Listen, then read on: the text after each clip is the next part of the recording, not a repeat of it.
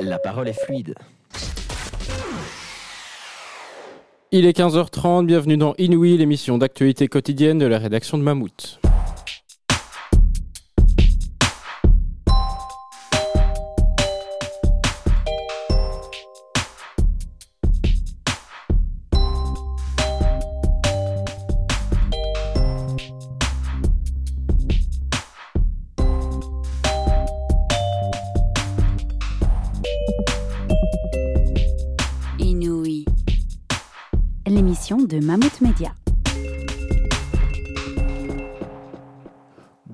Toutes et à tous. Dans l'actualité aujourd'hui, le permis de conduire est-il encore utile à Bruxelles entre les transports en commun et les prix des auto-écoles?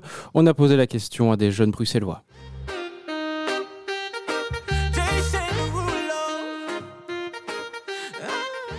TikTok est-il un danger pour la cybersécurité? La question se pose après la décision de plusieurs institutions de l'interdire à leur personnel. Nous recevons dans un instant Olivier Bogart de la Computer Crime Unit et Samuel Kogolati, député fédéral écolo, lui-même victime du piratage.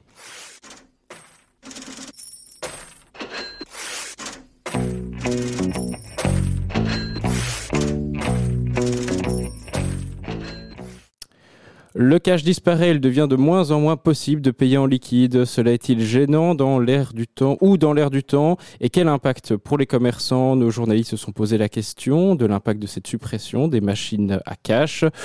On en débat avec nos invités, Philippe Ledan de la banque ING et Olivier Mohen du syndicat Neutre pour Indépendants. J'ai mon permis, j'ai mon permis, j'ai mon permis, j'ai mon, mon permis. Yvan Anon est un peu pressé, euh, mais je me tourne d'abord vers mes chroniqueurs. Euh, De quoi vous allez parler aujourd'hui, Anaïs Ducamp? Alors, ce sont les 50 ans de The Dark Side of the Moon. Petit tour donc sur cet album mythique de, de, de Pink Floyd. Salomé Bayat La Fashion Week a commencé ce lundi à Paris, les fans de mode s'en réjouissent et pourtant l'impact écologique n'est pas des moindres. et Thibaut Delroas La série The Mandalorian fait son grand retour aujourd'hui, l'occasion de se pencher sur la guerre entre les plateformes de streaming. Merci, tout ça promet d'être très intéressant. J'ai mon permis, j'ai mon permis, j'ai mon permis, j'ai mon, mon permis. Depuis ce matin, l'examen pour le permis de conduire augmente en Wallonie. On s'est demandé si cette hausse était susceptible de, nature à décourager les jeunes. Élément de réponse avec le reportage de Sami Oraigbi et Émilie Njouni. Dans les années 2000, 49,95% des jeunes passaient leur permis. Aujourd'hui, l'étude de l'Institut VIAS demande qu'il y a une grosse baisse, surtout chez les jeunes de moins de 20 ans. En effet, seulement 34,25% ont leur permis. La baisse est remarquée surtout chez les jeunes bruxellois. Nous sommes donc allés à leur rencontre pour savoir le pourquoi de cette réticence.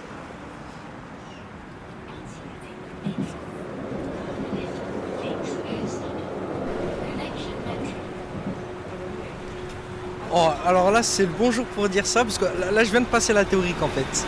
Euh, Là, j'ai réussi, j'ai eu 41 points sur 50, tout juste. Pour Bruxelles même, peut-être pas, parce que avec le métro et les trams, on peut aller partout. Moi, j'estime que pour Bruxelles, c'est pas vraiment utile parce qu'il y a le métro, il y a le bus, il y a le train.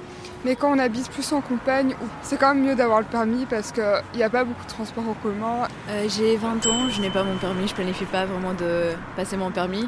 Je trouve pas que c'est une nécessité d'avoir une voiture, en tout cas parce qu'il y a assez des, des transports. Euh, des raisons écologiques aussi parce que je trouve que ça serait juste mieux qu'on utilise beaucoup moins les voitures et voilà. Et euh, en général, c'est aussi beaucoup plus cher d'avoir une voiture que juste d'utiliser les transports. Euh, j'ai 20 ans et j'ai pas le permis. Parce que je trouve qu'à Bruxelles, c'est compliqué de, déjà de stationner, avec les travaux, de rouler. Le, le trafic est compliqué, mais, euh, mais c'est vrai que c'est important si on veut bouger un peu euh, des autres, dans les autres villes. Mais je trouve que si on reste surtout sur BX, ça sert un peu à rien. Franchement, la vérité, pour le moment, le permis, il ne me sert à plus rien parce que je prends plus de transports en commun que, que la voiture. Les transports en commun, c'est facilement accessible et c'est pas cher pour les étudiants. Permis, ça débloque euh, des jobs étudiants, se déplacer. La, vérité, en ce moment, c'est un peu difficile de rouler sur le Bruxelles avec tous les projets, par exemple, le projet Good Move, les bouchons et tout ça. C'est un peu difficile, donc on évite. Plus euh, l'augmentation de l'essence et tout, ce qui fait beaucoup de facteurs que l'usage de la voiture devient de plus en plus difficile. Si je devais le repasser, je referais plus ça. Permis moto, peut-être, mais pas voiture. Après ce reportage, euh, Shaima, je me pose une question. Est-ce que tu as le permis Pas du tout. Pas de jugement de ma part, je ne l'ai pas encore non un petit plus. peu quand même. Hein Euh, transition. euh, en, en l'espace de quelques semaines, par contre, Shaima, le Congrès américain, les autorités canadiennes et la Commission européenne ont tous interdit l'utilisation de TikTok à leurs fonctionnaires et collaborateurs. Euh, Shaima Agi, est-ce qu'on peut dire que la méfiance s'installe de plus en plus autour du réseau social? Alors oui, effectivement, les instances que vous avez citées ont décidé d'interdire à leurs employés l'utilisation de l'application chinoise sur leurs appareils professionnels, mais aussi sur les appareils prof- euh, personnels sur euh, les lieux de travail. Pour en débattre, nous recevons Olivier Bogart, expert en cybercriminalité. Mammouth reçoit. L'invité. Bonjour, merci d'avoir accepté de répondre à mes questions. Pas de souci. Alors, première question, euh, est-ce que TikTok est réellement dangereux? Oui, parce qu'en fait, euh, beaucoup de gens ne connaissent pas l'utilisation précise de TikTok. Et donc, par exemple, quand vous recevez un message qui a un lien à cliquer, eh bien, vous devez savoir que TikTok dispose de son propre navigateur à l'intérieur de l'application. Et donc, grâce à ça, toutes les données, si vous voulez, vont permettre d'être collectées par TikTok. Et donc, euh, ils vont par exemple utiliser euh, les actions que vous avez faites. Il va mémoriser les liens que vous suivez, capturer les données, donc euh, nom d'utilisateur, mot de passe, toutes les données à caractère personnel, votre numéro de téléphone, etc., etc. Et tout ça, évidemment, part en Chine, puisque les données sont stockées à ce stade encore dans la région chinoise. Et pourquoi c'est particulièrement dangereux pour les fonctionnaires, pour les députés européens par exemple? Bien, c'est dangereux parce qu'à ce moment-là, automatiquement, bien, les autorités chinoises peuvent se documenter et savoir exactement quelles sont les situations pour chacun des pays concernés.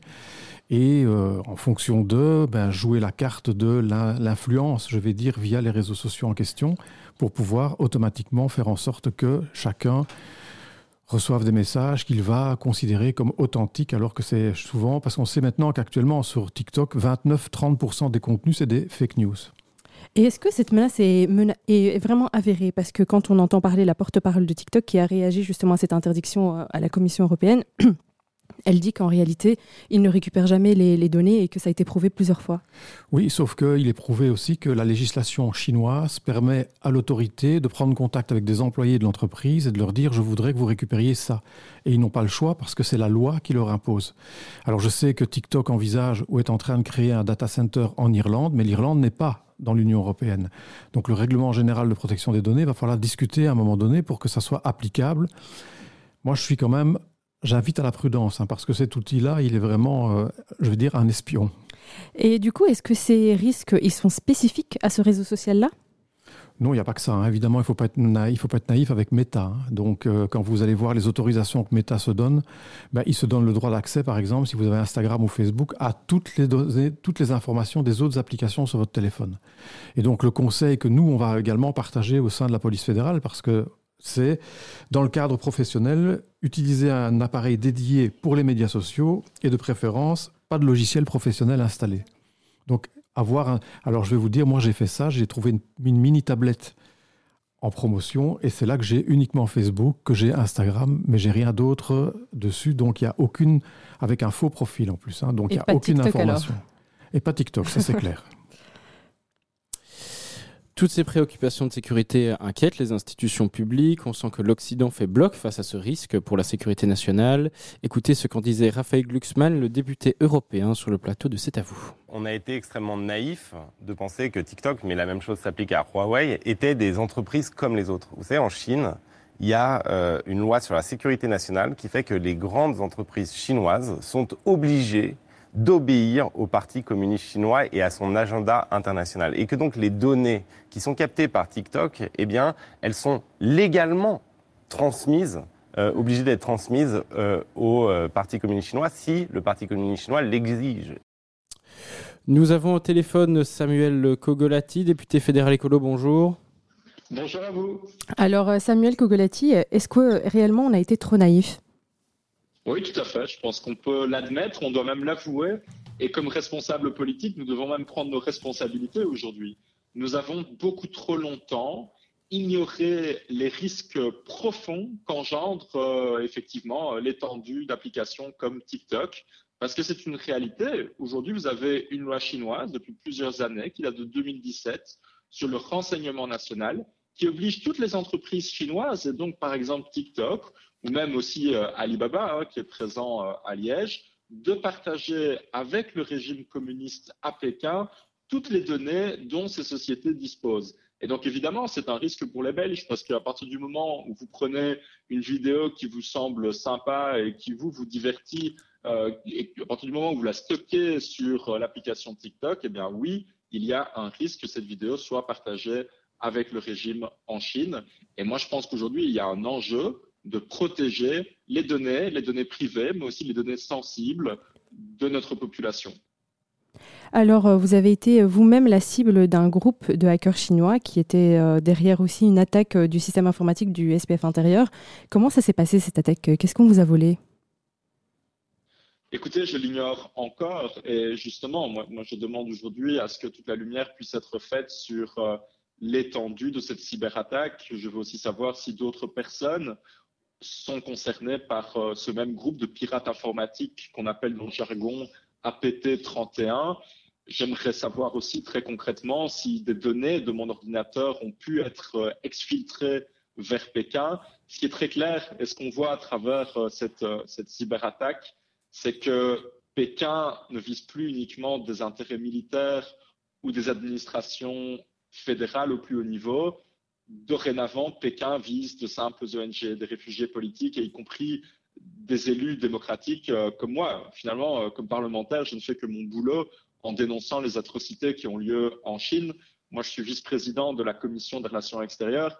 Et donc, désolé, mais c'est un petit peu mon job de pouvoir euh, simplement emboîter le pas à des rapports de Human Rights Watch, d'Amnesty International, à des rapports de l'ONU qui font état de plusieurs millions de détenus ouïghours complètement arbitraires dans des camps de concentration. Pour moi, il en est hors de question. Et donc, euh, franchement, euh, ce genre de cyberattaque, en tout cas, ne va pas m'intimider et on va continuer le combat euh, à fond, encore plus qu'avant. Donc vous pensez que c'est pour ça que Pékin s'intéresse euh, à nos institutions et à votre activité en particulier? C'est pour vous empêcher de faire correctement votre travail? Mais Clairement, plutôt que de nous ouvrir l'accès au Xinjiang en toute transparence, la Chine préfère la confrontation, préfère lancer des cyberattaques contre celles et ceux qui, euh, comme moi à mon petit niveau en Belgique, tentent de dénoncer les atrocités. Et c'est ça qui ne va pas. Et c'est ça qu'il faut aujourd'hui changer. Euh, moi, je plaide vraiment pour que nos démocraties se lèvent. Nous sommes élus démocratiques. Nous devons nous battre pour les valeurs fondamentales qui font le ciment de nos sociétés européennes. Et la liberté en fait partie. Moi, je refuse qu'au XXIe siècle, on puisse encore tolérer, cautionner qu'on entasse dans des camps de concentration plusieurs millions de femmes, d'enfants, d'hommes complètement innocents, simplement parce qu'ils sont issus d'une certaine religion. Pour moi, il faut le dire haut et fort, d'où que vous veniez, peu importe votre religion, votre couleur de peau, votre genre, votre orientation sexuelle, vous avez toutes et tous droit à la dignité humaine. Un point, c'est tout. Et je pense qu'il est temps aussi que nous nous réveillons dans la démocratie pour porter ce combat. Revenons au cas de TikTok. Euh, petite question, est-ce que vous-même vous avez TikTok sur vos appareils? Alors, je vous avoue que j'ai fait la recherche et j'ai découvert une, euh, effectivement une page TikTok à mon nom euh, que j'ignorais complètement. Euh, moi, je ne me souviens pas avoir créé cette page, donc voilà, je, je, ne sais pas trop de quoi il s'agit. En tout cas, je n'ai pas TikTok installé sur mon téléphone, donc je me pose beaucoup de questions. Mais du coup, euh, si euh, nos politiques décident de ne pas aller sur TikTok, euh, alors que nous savons que cette plateforme est utilisée principalement par des jeunes belges à partir de 15 ans, alors comment est-ce qu'on touche ces jeunes en tant que politique si on renonce à TikTok? Ben, Je pense que c'est important de simplement dire la vérité.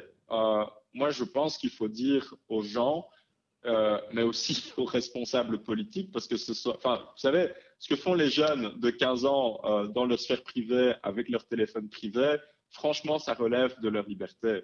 Euh, il faut simplement les informer sur euh, les risques potentiels et les inviter à, la prudence.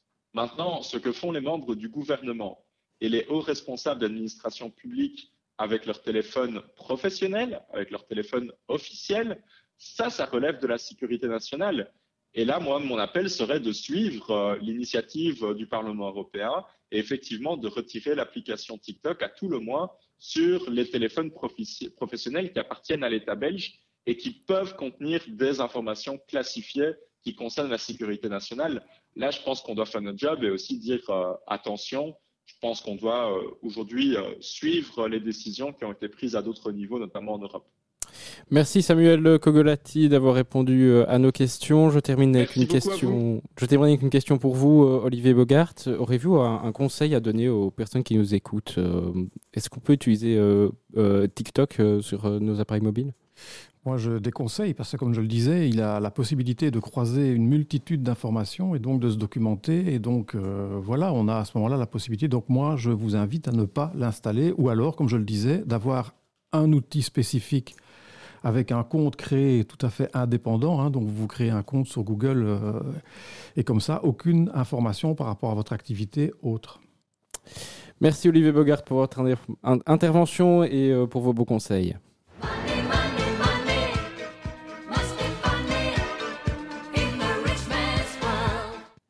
De moins en moins de distributeurs de billets, Arthur Boulanger et Igor Volt euh, ont demandé dans les rues de Bruxelles les conséquences de cette disparition. Ici, on se retrouve au croisement rue de la Paix et chaussée d'Ixelles et il y a une dizaine de personnes qui sont rentrées et sorties euh, de cette banque. On va aller à leur rencontre pour voir euh, s'ils payent encore en cash ou par carte. Par exemple, je, je m'en vais chez mon coiffeur et eux n'ont pas la machine. Donc je suis obligé de venir ici retirer de l'argent pour pouvoir retourner chez mon coiffeur. Non, moi j'ai encore pas mal d'endroits où je paye par cash. Euh, mais moi c'est particulier parce que justement j'ai pas de carte de contact donc euh, je paye encore beaucoup de choses par cash. Mais ça me va et puis j'aime bien gérer mon argent euh, avec le cash en fait. Parce que sinon ça arrive souvent qu'il y ait plus d'argent au distributeur ou sinon il y a une file énorme et voilà. Ça m'est déjà arrivé de faire la file pendant 30 minutes et de d'arriver au distributeur et qu'il n'y ait plus d'argent dans le distributeur. À l'époque, j'habitais à un boulevard du Jubilé. De ce côté-là, il y, a, il y avait une, une banque Fortis. Ah ben, cette, cette banque aussi, elle est partie. C'est compliqué. En plus, les machines sont là. Il y a de la file aussi, ça prend du temps. euh. En plus, euh, les- ces endroits ne sont pas propres. Regardez comment c'est ça. Il n'y a pas d'hygiène. Ça casse la tête. Me par ici, Dieu vous le rendra, c'est un ami, t'as la chance, mamie, aujourd'hui, spectacle gratuit, c'est Bryce Bandy. Euh, nous accueillons Olivier Mohn, porte-parole de 5 Neutre pour euh. Euh, bonjour, une réaction après ce reportage? Écoutez, euh, déjà le gros problème, évidemment, ce, problème de cash, il, a, il induit un autre problème pour beaucoup d'indépendants, c'est que quand les, personnes n'ont pas de cash, justement, mais donc ils vont utiliser leur carte. Et ben, quand vous utilisez votre, ca- votre carte pour un indépendant, surtout pour un, un petit commerçant, ben, ça lui induit beaucoup de, de frais. Et donc ce sont ça, c'est vraiment ça le gros, le gros problème de, de cette disparition de, de distributeurs de cash. Euh, on est également au téléphone avec Philippe Ledan. Philippe euh, Ledan, bonjour. Bonjour. Euh, vous êtes économiste chez ING et à l'UC Louvain. Euh, Concrètement, pourquoi la digitalisation de l'argent est dans l'intérêt des banques? Oh, est-ce que c'est vraiment dans, dans, dans l'intérêt des banques Euh, Je sais pas, puisque euh, a priori, apparemment, euh, euh, il y a des frais également sur les transactions, euh, euh, allez, sur, sur- sur les transactions électroniques. D'un autre côté, le, le, le- allez, le, le- cash euh, peut avoir aussi un, un- un- intérêt. Donc, je, je pense pas qu'il y a que, que, que c'est vraiment dans, dans. Alors, bien sûr, il y a des arguments pour. Euh, le- allez, le transport de cash, la manipulation de cash a un coût. Hein euh, donc euh, ça, c'est un élément qui plaide en faveur des transactions euh, électroniques.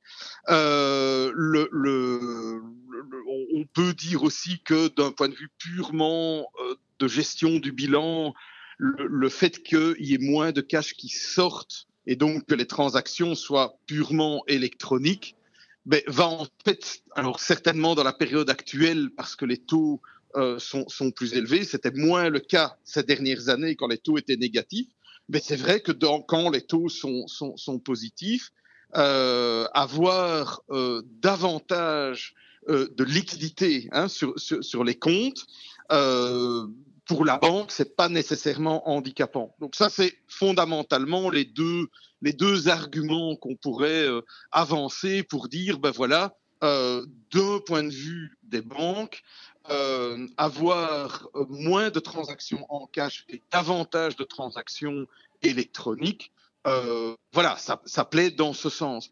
Maintenant, encore une fois, d'un point de vue pour l'ensemble de, de, de l'économie, euh, je pense que les, les avantages d'avoir des transactions électroniques bah, dépassent de loin purement ces avantages spécifiques au secteur bancaire. Hein. Euh, le, dans, dans, dans, une économie, bah, le fait de ne pas d'avoir moins de transactions en cash, euh, ben, ça permet un de limiter très fortement la fraude. C'est probablement euh, l'argument le, plus le plus important en faveur d'une monnaie euh, d'une monnaie électronique, qu'elle soit d'ailleurs euh, au travers de transactions gérées par le système bancaire ou que qu'elle soit au travers d'une monnaie électronique émise par une banque centrale d'ailleurs.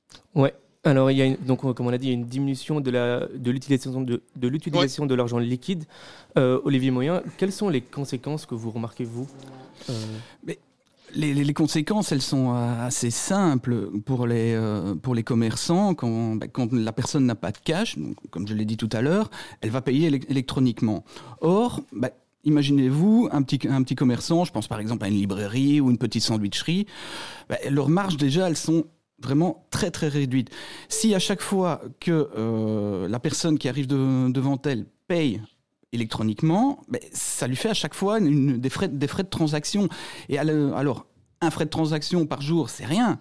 Mais imaginez-vous 100, 200, 300 même plus euh, sur, un, sur une journée, à la fin du mois, ça commence à compter énormément pour un, petit commerçant dont les marges sont très faibles.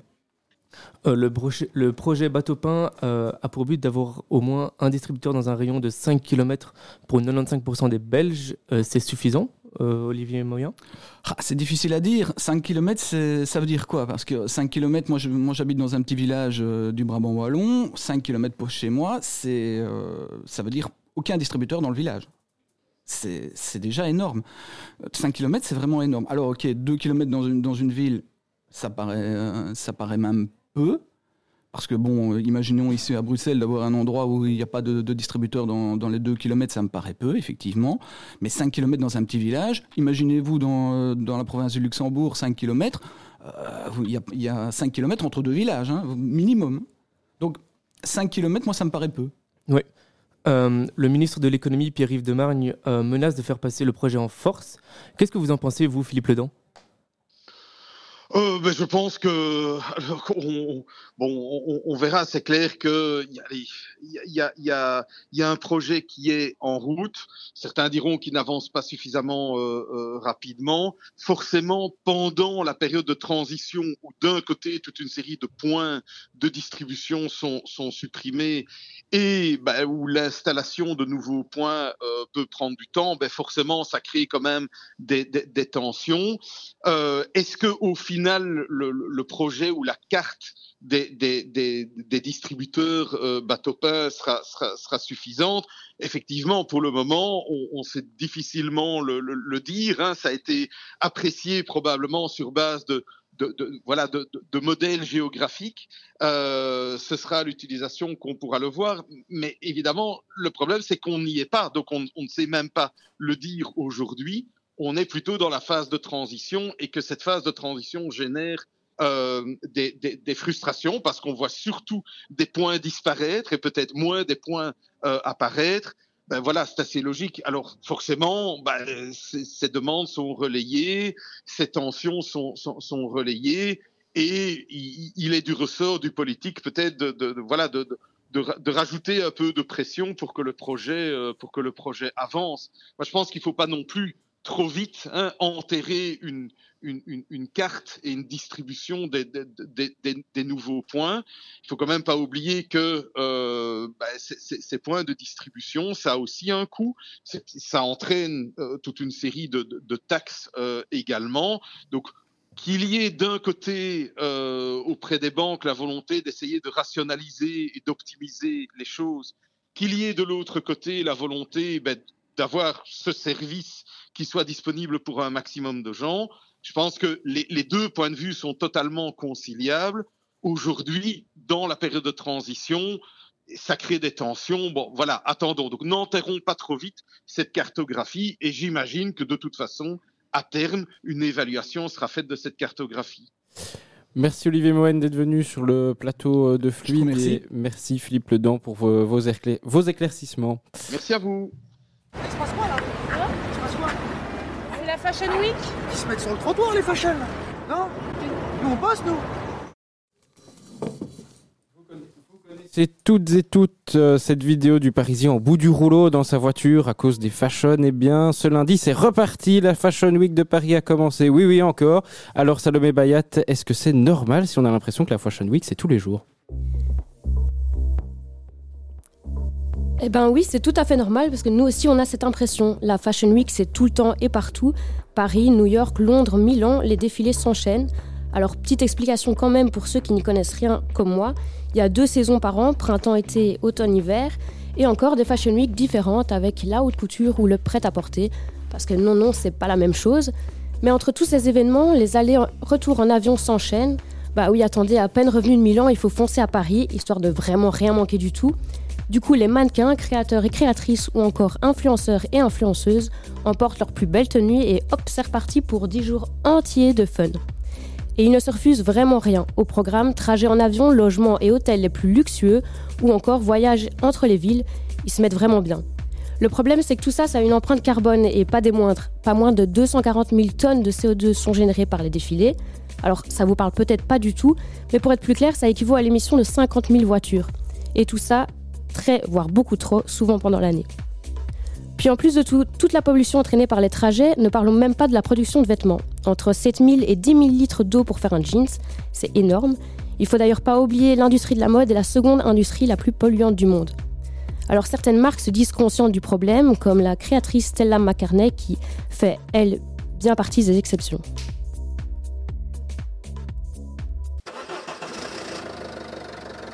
« 4x4, l'actu tout terrain.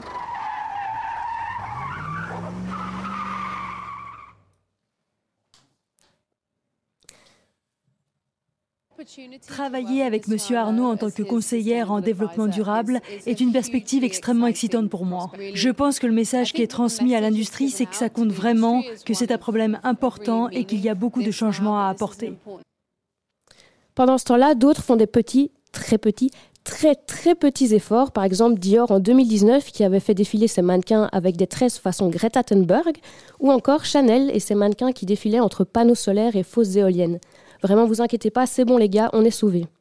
Un des seuls points positifs du Covid, c'était bien ça, les défilés en Zoom. Bon, déjà, niveau écologie, c'est tout bénef, puis en plus, c'est plus inclusif. Tu peux regarder ça chez toi, dans le canapé, avec ton plus beau pyjama et ton meilleur burger. Ah ouais, ça fait une raison au moins pour les Parisiens d'être énervés. Bah ouais, ils seraient pas dérangés par les fashions au milieu de la route. Salomé Bayat, merci pour cette intervention. Nous passons maintenant au 4x4 présenté par Valentine Jeunet. 4x4, l'actu tout terrain. Bonjour Rémi, on commence tout de suite ce 4x4 avec de l'actu belge. Putain, je viens de Liège quand même. Euh, Vous l'avez sûrement reconnu, cette phrase déjà devenue culte a été prononcée par Bouli Lanners lors de, la lors de la cérémonie des Césars vendredi dernier. L'acteur belge a remporté le prix pour le meilleur acteur dans un second rôle dans le film La nuit du 12 de Dominique Moll. Pour permettre à tous les cinéphiles qui auraient manqué la projection de 2022, les exploitants belges feront de la place sur leurs écrans dès mercredi pour des séances de rattrapage. Mohamed, quel sentiment vous éprouvez ce soir?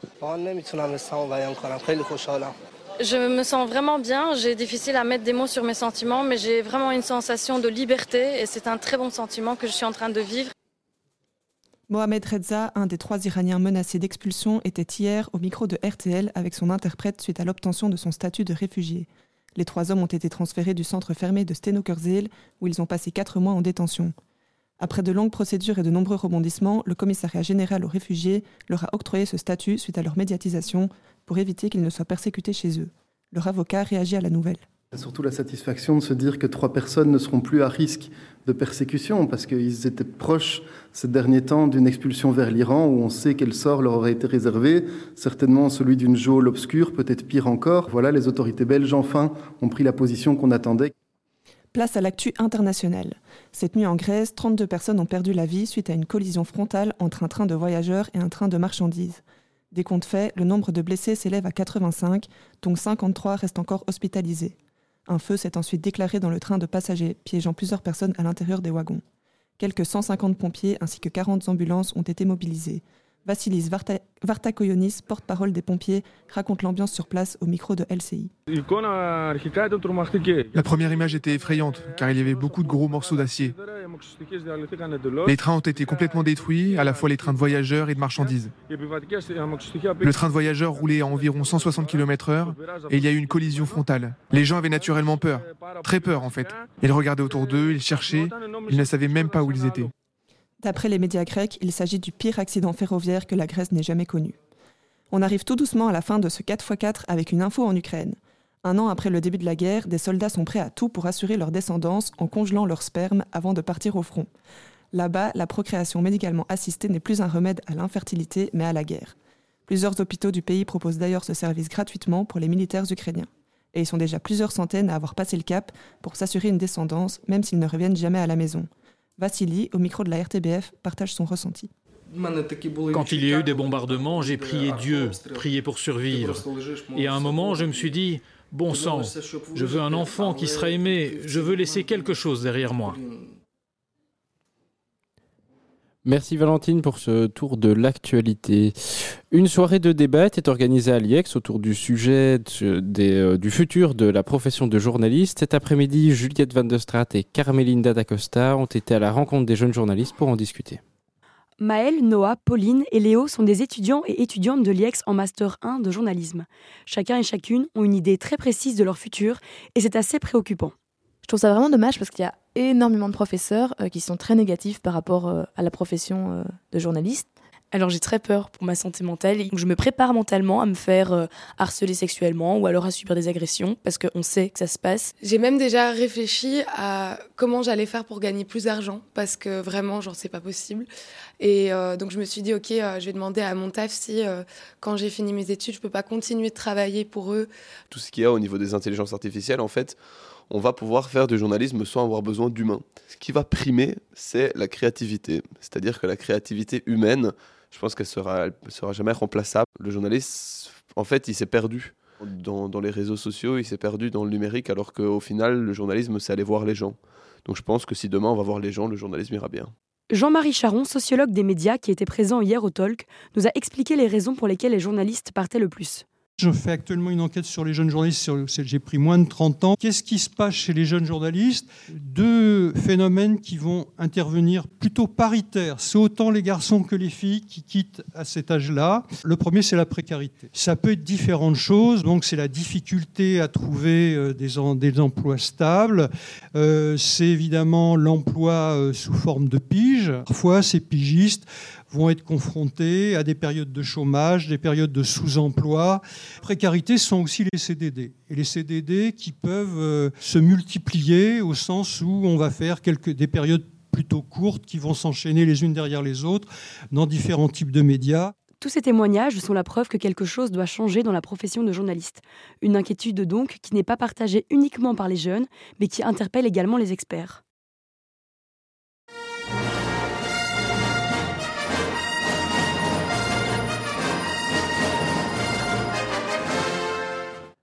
Avec toi Thibaut Delroy, nous partons dans une galaxie lointaine, très lointaine. Le premier épisode de la troisième saison de The Mandalorian est sorti ce matin sur Disney+. Je me rends sur Mandalore pour être pardonné pour mes transgressions. Que la force soit avec vous Telle est la voie. Et oui, c'est le jour J pour les fans de Star Wars. Le premier épisode de la troisième saison de la série The Mandalorian est sorti ce matin sur la plateforme Disney+. Din Djarin, le Mandalorien, est évidemment de la partie. Comme d'habitude, il est accompagné par le célèbre Baby Yoda, qui a désormais un nom depuis la saison 2, Grogu. Cette saison nous parlera de la rédemption de Din Djarin qui doit se refaire un nom parmi les siens après avoir enfreint la règle d'or des Mandaloriens, des pardon, à savoir retirer son casque. Si les deux premières saisons nous ont fait voyager dans toute la galaxie, la troisième nous emmènera sur Mandalore, le foyer des Mandaloriens. La conquête de la planète sera donc, vous l'aurez compris, au cœur de l'histoire. Cette troisième saison sera composée de 8 épisodes avec un nouveau chaque, chaque mercredi. Le final sera disponible dès le 19 avril.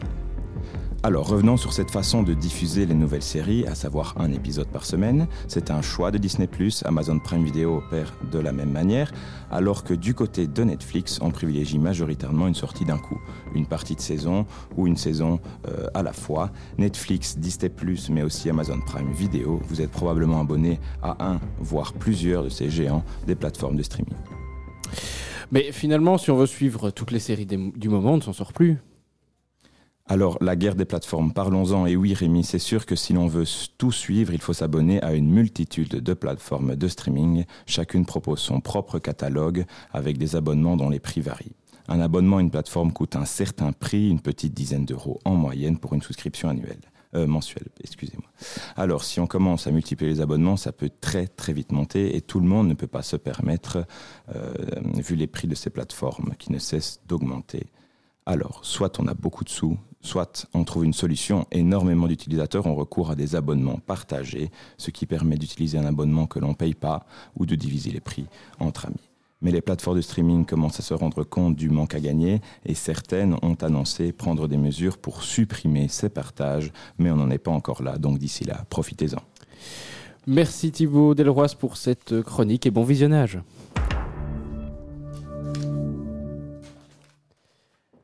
Il y a 50 ans, jour pour jour, sortait l'album The Dark Side of the Moon, signé Pink Floyd pour cet anniversaire. Anaïs Ducamp, vous, Anaïs Ducamp va revenir. Ah non, attends. On s'en mêle un tout petit peu dans les feuilles. Oui. Autant pour moi et pour euh, suivre un chiffre qui a retenu votre attention, Charline Gillis, euh, bonjour. Bonjour Rémi. 20 jeunes admis de force euh, chaque jour en hôpital psychiatrique. Oui, c'est un chiffre qui nous a interpellés et pour aller plus loin, nous avons invité euh, Conrad Van de Werb, responsable communication à la Mutualité Libre. Bonjour Conrad, merci d'être avec nous. Bonjour. Alors, est-ce que vous pouvez nous expliquer euh, ce que signifie une admission forcée peut-être et dans quelles circonstances cela arrive? Il faut dire aussi que quand il y a une admission, euh, en général, c'est au, bout d'un processus. Hein. Donc nous, par exemple, euh, on, a analysé le phénomène et donc on, constate que euh, les admissions ont lieu principalement auprès d'un public qui a déjà des, précédents et qui, par exemple, voilà, consomme donc des, antidépresseurs. Mais donc pour peut-être un peu de, de teint à moudre et donc d'éléments par rapport à ça, donc nous effectivement, donc on a fait une analyse donc l'an dernier, il y a, il y a plus d'un an, qui portait sur les années 2018, 2019 et 2020.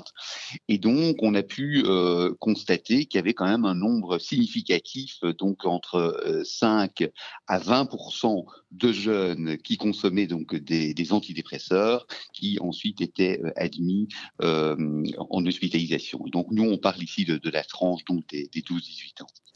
Alors, comme vous dites, cela concerne essentiellement les jeunes. Est-ce que vous avez remarqué euh, une aggravation de la santé mentale euh, ces dernières années, peut-être liée au Covid ou à d'autres causes? Mais en tout cas, ce qu'on peut dire de notre point de vue, c'est que bon, la crise Covid a été un révélateur. Hein, ça a été un révélateur du problème. C'est sûr que, que, la situation particulière liée au Covid euh, a été très particulière et a eu un impact très négatif sur les jeunes. Mais euh, les, problèmes de santé, donc euh, de santé mentale, donc, ne, sont pas nouveaux. Et, comme je le disais, les, chiffres de notre analyse réalisée l'année passée, hein, donc qui portaient sur les années 2018 à 2020, montraient, donnaient déjà des, des, alertes et, des éléments assez parlants. Quoi. Et typiquement, de quoi est-ce que ces jeunes souffrent quand ils arrivent à l'hôpital euh, Quels sont les cas les plus fréquents? Est-ce qu'on parle de dépression ou de cas euh, plus lourds? Comme je le disais dans, ma première réponse, hein, donc c'est un, processus voilà souvent voilà graduel et donc nous on a constaté que c'était surtout parmi le public évidemment euh, des, personnes qui déjà euh, consommaient des, antidépresseurs que l'on retrouve les, personnes qui sont admises donc en, hospitalisation. Donc voilà un petit peu euh, pour répondre donc dans, les grandes lignes. Hein. donc je, répète le chiffre. Hein. donc parmi donc les, les, donc par, parmi ces consommateurs donc antidépresseurs, ben, 1 sur 5 a eu au moins un jour d'hospitalisation. Ça, c'était une tendance qui ressortait de, notre étude. Ok. Euh, comme vous le dites, c'est 1 sur 5, c'est quand même élevé. Euh, et euh, en parlant des jeunes, de nombreux jeunes souffrent donc de, de troubles de la santé mentale. Est-ce que, selon vous, on n'aurait pas tendance à négliger notre santé mentale? Et dans ce cas-ci, est-ce qu'il faudrait peut-être agir et mettre, en place, mettre en place plus de prévention et de sensibilisation? Oui, il faut certainement renforcer la, prévention. Hein. J'y reviendrai dans un instant, mais c'est d'ailleurs un rôle important des, mutualités. Hein. la prévention, c'est une des, fonctions majeures donc des, mutualités. Et donc, euh, quand on parle prévention, ben voilà, c'est dispenser mieux et davantage d'informations auprès du public des jeunes, mais déjà assez jeunes. Hein. Nous, on pense qu'auprès du public déjà des, ados et pré-ados, 12-18 ans, euh, c'est tout à fait utile. Euh, donc, à la fois, ben voilà, sur la prévention, les troubles de santé mentale et leur traitement. Alors nous aussi, une piste qu'on défend, c'est euh, soit l'instauration d'un cours ou de modules de santé mentale à l'école pour justement faire de l'information et de la sensibilisation.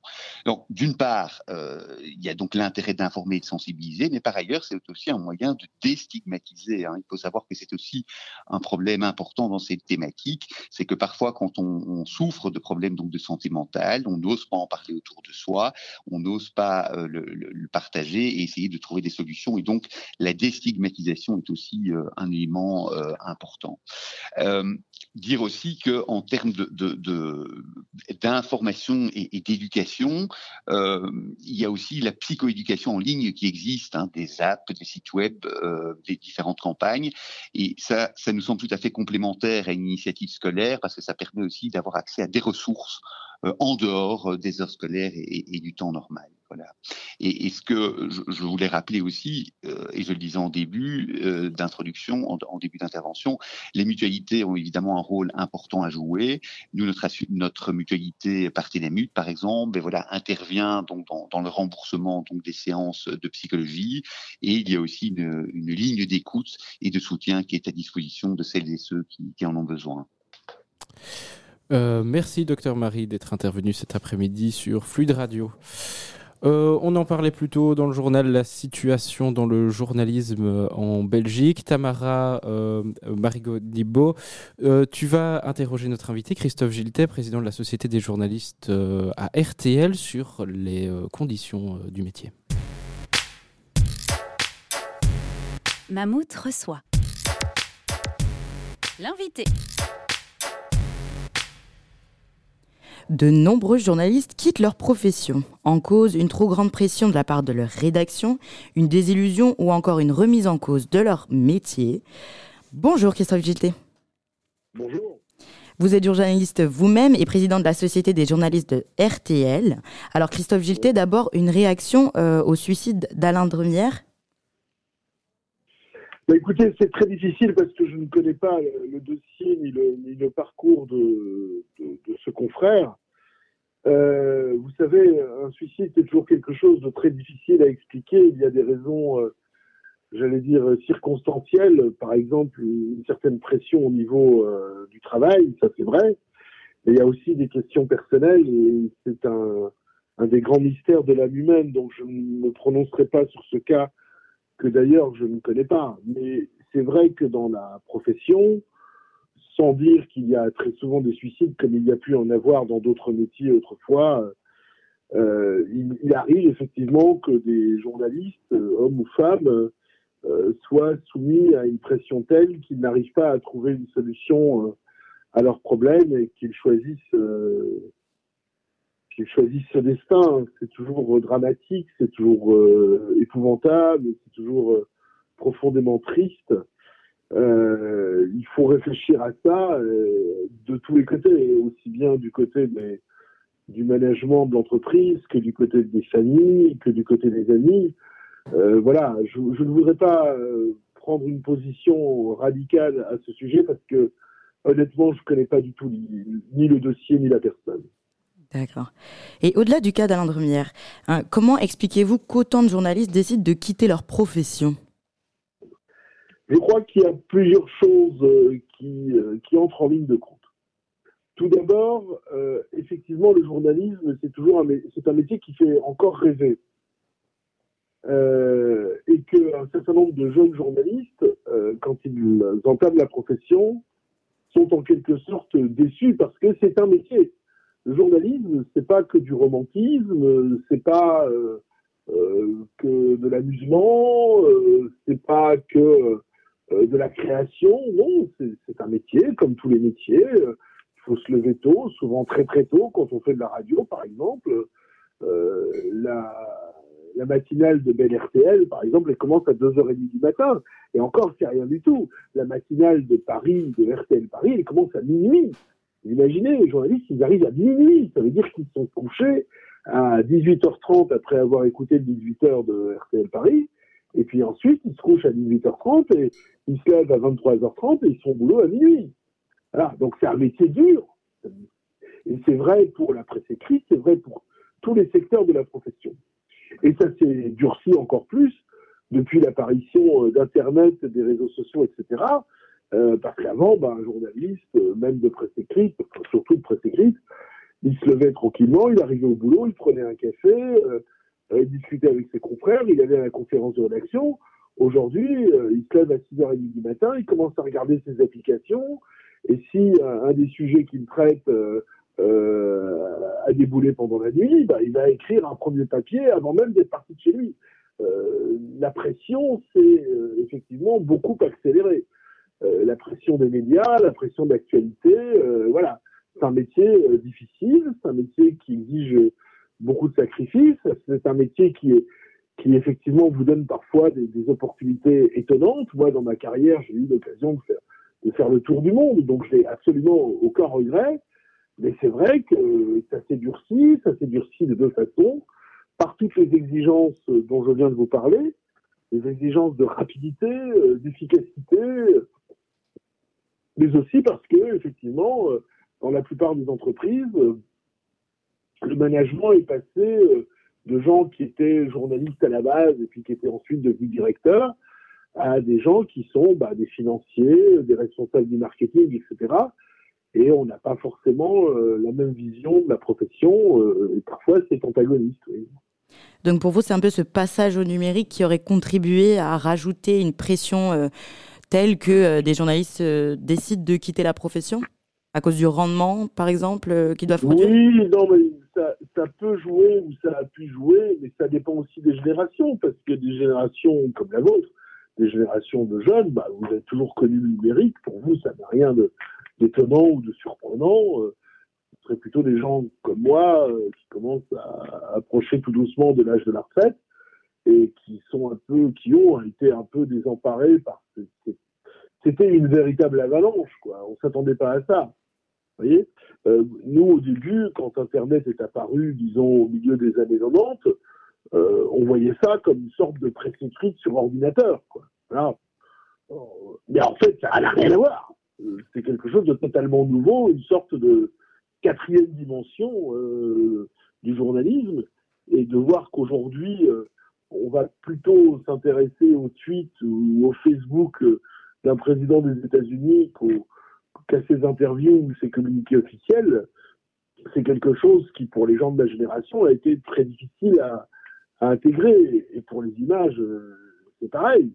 Euh, au tout début, moi, quand on me disait, il faut que tu ailles chercher des images sur euh, YouTube, sur Facebook, ça, je disais, mais rien du tout, ça, ça n'existe pas, c'est pas professionnel et tout. Bah si, maintenant, ça existe, tout le monde y va, tout le monde regarde, il faut pouvoir euh, intégrer tout ça. Et pour un certain nombre de gens, ça a été une révolution plus ou moins difficile à avaler. Maintenant, je vous dis, il y a les deux aspects. Il y a cette évolution technologique, mais il y a toujours eu des évolutions technologiques. Hein. Vous savez, moi, quand j'ai commencé euh, la radio euh, il y a bien longtemps, on montait sur de la bande magnétique, mais la génération d'avant, elle ne connaissait pas la bande magnétique. Elle montait sur des disques, vous savez, des disques vinyles, des 33 tours. Et puis, quand ils ont dû passer à la bande magnétique, pour beaucoup d'autres, beaucoup d'entre eux, ça a été surprenant. Euh, pour le montage télé, c'est pareil. Quand les, monteurs ont dû passer du film euh, à, la, à la cassette, euh, et ceux qui sont passés ensuite de la cassette au virtuel, ça a été à chaque fois des révolutions euh, difficiles à vivre. Et est-ce que pour vous, justement, le, ce passage... Mais il y a aussi l'évolution managériale. Et ça, ça a aussi son intérêt, son importance. D'accord. Est-ce que pour vous, justement, ce passage au numérique, du coup, il nuit à, diminuer la qualité du journalisme qu'on a aujourd'hui? Non. Non, non, non. Il ne faut pas dire ça comme ça. Euh, sinon, on en serait encore euh, à l'imprimerie au plomb et au journalisme du 19e siècle. Je vous rappelle qu'un des plus beaux romans d'Honoré de, de Balzac s'appelle Les Illusions perdues.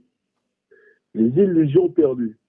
Et raconte l'histoire de quelqu'un qui veut devenir journaliste. Intéressant quand même. Hein et ça a été écrit euh, au milieu du 19e siècle. Donc non, euh, vous devez vous confronter aux évolutions technologiques, vous devez euh, les intégrer, vous devez les maîtriser. Et moi, je crois profondément à ce métier. Je crois à ses valeurs, je crois à son rôle social, à son rôle culturel et même à son rôle éducatif. Donc on doit pouvoir intégrer les évolutions technologiques. Mais c'est vrai que pour certains d'entre nous, c'est difficile à vivre, que les générations succédant aux générations, mais à chaque fois, euh, on s'en est sorti. Vous savez, on parle par exemple, on dit beaucoup par exemple que la radio est un média qui, qui est en voie de disparition. C'est pas vrai. Si vous allez aux États-Unis, par exemple, et pourtant aux États-Unis, euh, Dieu sait si les médias modernes sont développés, ben, vous avez, je ne sais plus, des centaines de chaînes de radio. Et justement... donc, euh, donc la radio survit. En fait, si vous regardez dans l'histoire de l'humanité, aucun système de communication n'a jamais supprimé le précédent. C'est-à-dire que l'imprimerie n'a pas supprimé l'écriture. Euh, plus tard, euh, la photo n'a pas supprimé la peinture. le cinéma n'a pas supprimé le théâtre. Et la télévision n'a pas supprimé le cinéma. Et aujourd'hui, euh, l'Internet ne va pas supprimer ni la télévision, ni le cinéma, ni l'écriture, ni l'imprimerie, ni rien. C'est chaque fois des systèmes qui se substituent aux autres, qui parfois prennent le leadership, d'accord? Mais ça ne veut pas dire que, qu'on ne peut pas s'adapter, qu'on ne peut pas continuer à, comment dirais-je, appliquer euh, nos valeurs et nos principes. Voilà. Et Christophe Vigiltet, pour en revenir aux rédactions belges, euh, est-ce que vous estimez que la gestion des ressources humaines dans les rédactions belges est un point central dans les préoccupations des dirigeants et des dirigeantes euh, des rédactions ou pas du tout? Oui, mais c'est vrai euh, en Belgique, c'est vrai partout dans le monde. C'est-à-dire qu'effectivement, aujourd'hui, il y a la. Je ne sais pas si vous connaissez, vous connaissez le terme, mais il y a la, la gestion des ETP. Alors, l'ETP, c'est équivalent temps plein. Et aujourd'hui, si vous allez discuter avec un directeur de l'information, euh, je vous dis, aussi bien en Belgique qu'en France ou, n'importe où ailleurs, il va d'abord vous dire oui, mais ça va me coûter mes ETP. C'est-à-dire qu'en fait, l'argent, euh, même dans le, dans le service public, euh, est à la base de tout. Donc la gestion, l'argent, la rationalité des comportements, etc., fait que, bah, effectivement, c'est un peu moins festif que ça le fut autrefois.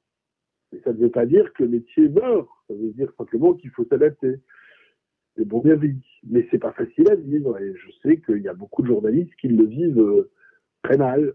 Parce que, effectivement, euh, aujourd'hui, on va vous dire, tu es bien sûr qu'il faut faire ce sujet. Bah oui, euh, un accident de train en Grèce, ça nécessite d'aller en Grèce.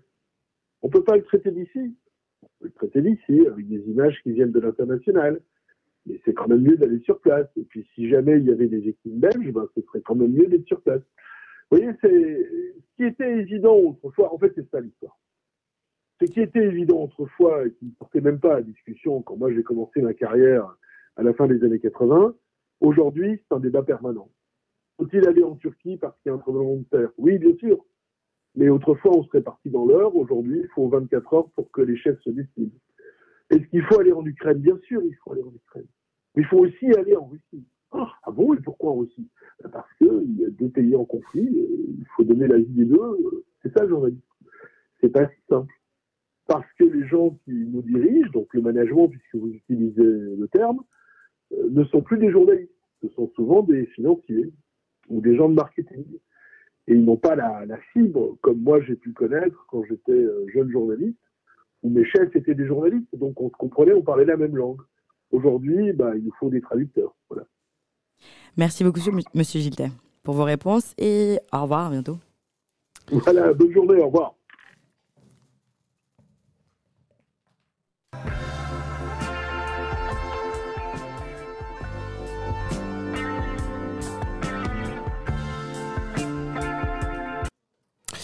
Il y a 50 ans, jour pour jour, sortait l'album de Dark Side of the Moon signé Pink Floyd. Pour cet anniversaire, Anaïs Ducamp, vous revenez sur l'histoire de ce chef-d'œuvre. Cet album, on le reconnaît directement à sa pochette iconique, un prisme diffractant la lumière en un arc-en-ciel. The Dark Side of the Moon fait l'effet d'une fusée, propulsant les Pink Floyd au rang de groupe emblématique du rock, avec plus de 40 millions d'exemplaires vendus dans le monde. Comment se fait-il que cet album ait un tel succès? Eh bien Rémi, en plus de son énorme succès commercial, l'album doit sa réussite à l'expérience sonore historique dans laquelle elle plonge ses auditeurs. Tout ça en grande partie grâce au matériel à la pointe de la technologie de l'époque qu'ils ont utilisé pour enregistrer. En parallèle, cet album est une vraie prise, est une vraie prise de position pardon, politique du groupe, dans lequel ils abordent des thèmes universels comme l'argent, la folie mentale ou encore le rapport au temps. Roger Waiters, le guitariste, l'a lui-même dit, Dark Side était le premier album véritablement thématique. La face A, avec des sons comme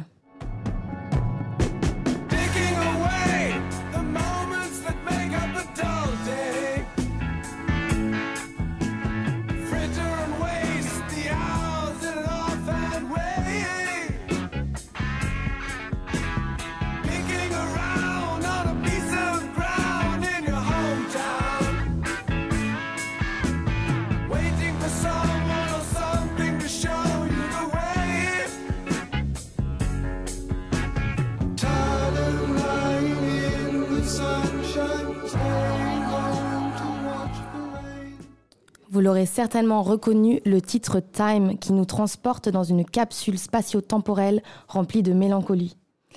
La phase B qui débute par leur chanson la plus connue, Money,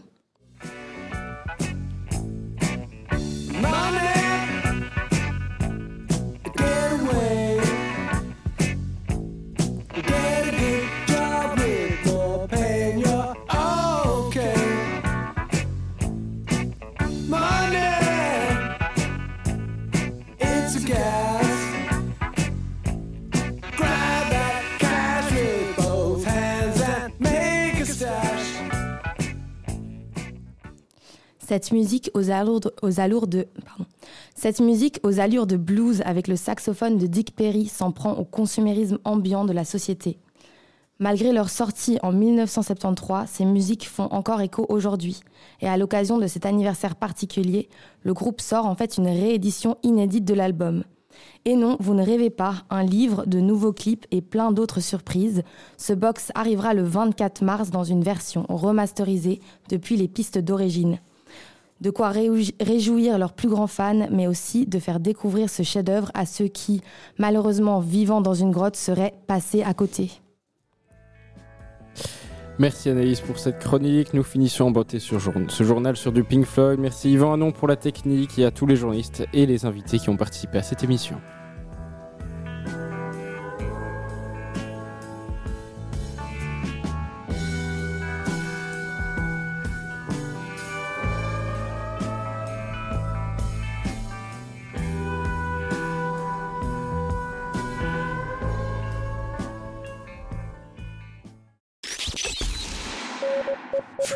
La radio libre.